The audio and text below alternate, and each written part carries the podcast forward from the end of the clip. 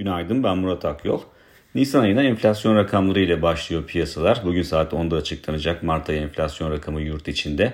Bloomberg anketine baktığımızda %2.85 civarında bir beklenti olduğunu görüyoruz. Beklentinin gerçekleşmesi durumunda enflasyonda yaklaşık olarak yıllık enflasyonda 4 e, puanlık bir düşüş olacak ve %51.1 seviyesine doğru bir geri çekilme yaşanacak.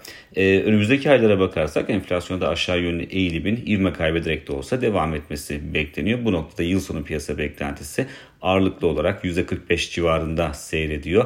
Merkez Bankası'nın son yayımladığı enflasyon raporuna bakarsak orada da e, yıl sonu enflasyon beklentisinin %22.3 e, olduğunu görüyoruz. Yani piyasa beklentisinin önemli ölçüde altında şu anda Merkez Bankası'nın beklentisi ama tabii ki e, enflasyon dirençli kalır ve TL'de son dönemde gördüğümüz değer kayıpları küçük çaplı da olsa devam ederse bir sonraki enflasyon raporunda o da Mayıs ayında yayınlanacak enflasyon tahmininde yukarı yönlü bir revizyon yapıldığında görme ihtimalimiz var.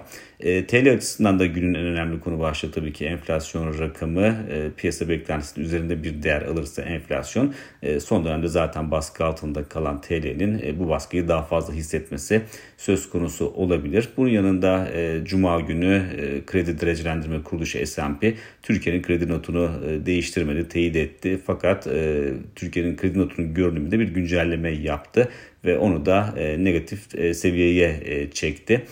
Dolayısıyla şu anda e, notta herhangi bir değişiklik olmadığı için 5 kademe yatırım yapılabilir seviyenin altında kalmaya devam ediyor. E, S&P'nin Türkiye'ye verdiği not. Hazine borçlanma takvimini açıkladı yine Cuma günü. Orada da e, 35 milyar TL'lik iç borçlanma yapılması planlanıyor Nisan ayı boyunca. E, tabii takvime bakarsak aslında Nisan ayı takvimi çok e, yoğun bir takvim değil ama sonraki aylar biraz daha yoğun geçecek. Özellikle Mayıs ayından itibaren e, 100 milyar TL'yi aşması beklenen bir e, rakam söz konusu. İç borç ödemesi söz konusu. E, Ağustos'ta da zaten 120 milyar TL'yi aşacak bu rakam. Dolayısıyla e, bu ödemeleri karşılayabilmek için e, gerçekleştirilecek ihalelerde faizlerin ortaya koyacağı tablonun biraz daha e, önümüzdeki aylarda öne çıkacağını söyleyebiliriz. Borsa İstanbul'a bakarsak Borsa İstanbul e, geride bıraktığımız haftada yurt dışı piyasalardan belirgin şekilde negatif ayrıştı. E, haftayı da eksi bölgede kapattı. E, hatta ilk çeyreğe baktığımızda ilk çeyreği de eksi bölgede kapatan sınırlı sayıdaki endekslerden biri oldu. Mart ayı da zaten genel olarak zayıf geçmişti. Yani aslında endeksin bu e, büyük baskı hissetmesini gerektirecek çok ciddi bir e, gerekçe olduğunu söylemek zor. Hatta destekleyici adımlar da atılmıştı biliyorsunuz. Ama şunu söyleyebiliriz ki e, piyasalar belirsizlikleri çok fazla sevmez. Belirsizliklerin olduğu dönemlerde güçlü bir performans göstermesini de hisse senetlerinin özellikle belki beklememek gerekebilir.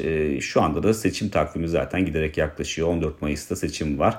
Dolayısıyla bu belirsizliklerin aslında biraz hisse senetlerine yönelimi limitlediğini söyleyebiliriz. Teknik açıdan bakmak gerekirse e, sık sık dile getirdiğimiz iki seviye vardı. 4900 ve 5000 puan seviyeleri. E, Cuma günü zaten bu seviyelerin altında kapanış yaptı endeks. E, mevcut durumda da özellikle 4700 ve 4750 puan bandının önemli olduğunu söyleyebiliriz. Dolayısıyla bu noktanın üzerinde kalınıp kalınmayacağı hafta boyunca önemli olacaktır. Bir sonraki podcast'te görüşmek üzere.